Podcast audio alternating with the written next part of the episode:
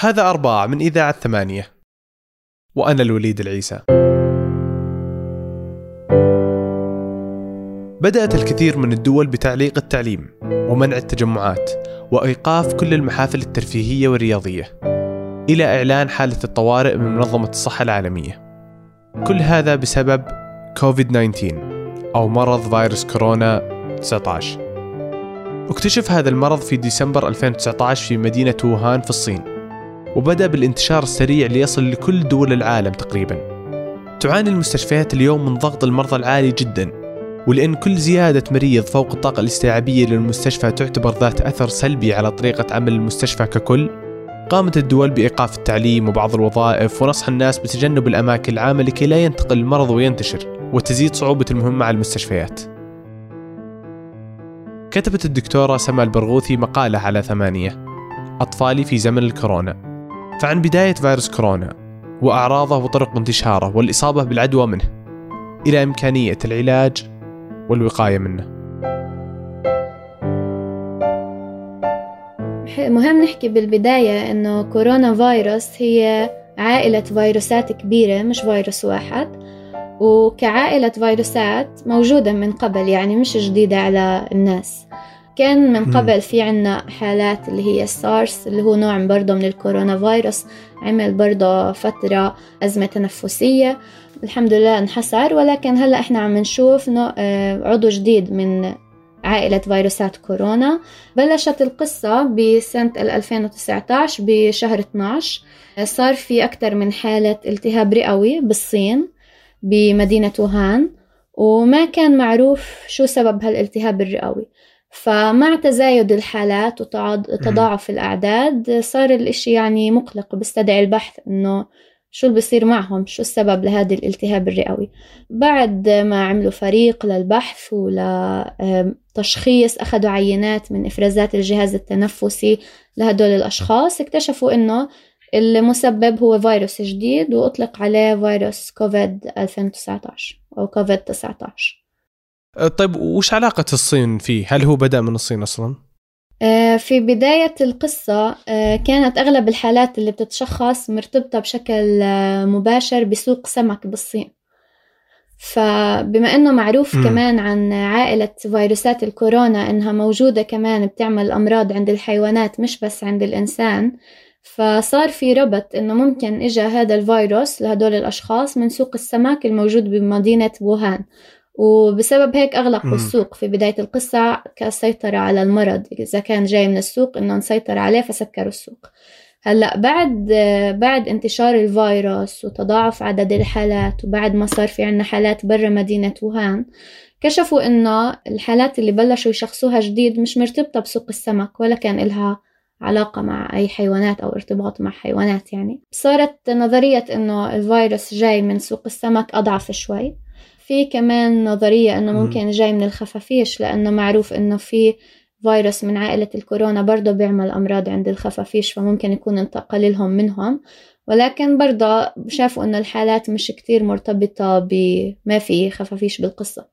فلحد الآن مش معروف بالضبط كيف وصل الفيروس لكن آه، معروف إنه بلش من مصدر معين وبعدين صار ينتشر عن طريق انتقال من شخص لآخر. يعني عن طريق إنه الإنسان يعدي إنسان تاني وبالتالي ضعفت الحالات وزادت. هو مو مو airborne disease يعني هو ينتقل عن طريق ال هذا droplet صح؟ يعني لازم واحد يكح أو يعطس أو شيء عشان ينتقل للشخص الآخر ما ينتقل بالهواء. الفيروس بنتقل عن طريق رذاذ الجهاز التنفسي زي ما تفضلت إنه إذا سعل أو إذا عطس ووصلت هاي الإفرازات التنفسية لشخص آخر. أو عن طريق إذا كان الفيروس موجود على سطح وتم ملامسة هذا السطح وبعد هيك لامس الإنسان أنفه أو تمه أو أذنه بالإيد اللي عليها الفيروس برضه ممكن ينتقل له طب وإذا انتقل إذا انتقل وش الأعراض حقته؟ آه هلا هو آه يعتبر آه لحد الآن من الفيروسات اللي بتعمل أمراض بالأعراض آه متعلقة بالجهاز التنفسي. حسب الحد الآن اللي شايفينه إنه بيعمل حرارة مرتفعة عند أغلب المرضى آه، بيعمل سعلة آه، بيعمل ضعف عام آه، بكل الجسم مع وجع بالعضلات. كمان مرات زي رشح إنه سيلان من الأنف. وعند نسبة قليلة كتير كان برضه بيعمل إسهال ومراجعة ولكن الأغلب كانت بتيجي على شكل أعراض للجهاز التنفسي أكثر من ما هي أعراض بالجهاز الهضمي أو بأجهزة أخرى. طب مو هذه هي أعراض الإنفلونزا العادية؟ هلا هو بيعمل أعراض شبيهة جدا بالإنفلونزا. حسب تحليل الحالات اللي شافوه لحد الآن إنه الحالات اللي كانت عند الأطفال كانت بتشبه كثير الإنفلونزا الخفيفة. يعني إنه بس سيلان بالأنف وشوية سعلة وشوية حرارة وبيروح وبصير شفاء تام بدون أي مشاكل. وعند كتير ناس يعني اضطروا يفحصوهم لأنه كان في فرد آخر بالعيلة عنده الفيروس أو لأنهم تعرضوا لشخص عنده الفيروس كان الفيروس بدون أعراض بالمرة. يعني عنده الفيروس والشخص ل... لما عملوا له فحص للفيروس كان الفيروس موجود عنده بس ما عنده أعراض. فممكن الفيروس يكون موجود عند شخص معين بدون أي أعراض. وفي الحالة إذا كان هو موجود عنده أي أعراض ما عنده أعراض ينتقل للناس بالضبط. صح؟ فهي هي المشكلة اللي بتتعلق بفئة الأطفال. ومن هاي النقطة كانت فكرة إنه الحجر المنزلي كتير مهم. إنه ممكن يكون الفيروس موجود عند فئة الأطفال اللي هم أغلبهم يا بيكون إنفلونزا خفيف يا أما بيكون أصلا بدون أعراض. وهم بالنسبة للطفل أو بالنسبة للصغير بالسن بتصيرش عنده أي مشاكل ولكن بيساهم إنه ينقل الفيروس بالمجتمع ولأشخاص تانيين ممكن يكون الفيروس عندهم يؤدي لمرض شديد. إحنا عندنا في السعودية التعليم وقف والمطاعم والقهاوي كلها صارت تمنع الجلوس داخل المطعم كلها تاخذ برا. وامس وقبله طلع قرار كل الوظائف يعني الوظائف الحكومية كلها ما عدا القطاع الصحي والعسكري كلهم إجازة. والقطاع الخاص الحوامل والكبار بالسن والمرضى آه، ياخذون إجازة. لأن هي كذا فكرة إنه ممكن أنت يكون عندك المرض وأنت ما تدري وتمشي تجلس تعدي الناس.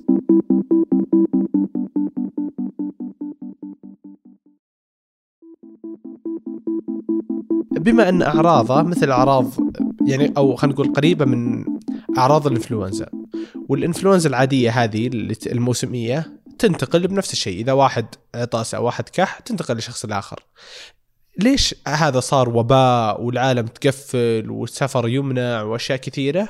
بينما الإنفلونزا العادية كل سنة تصير ولا ولا نسوي لها شيء. شغلتين بنحكي عنها من بناء يعني متعلقين بهاي النقطة.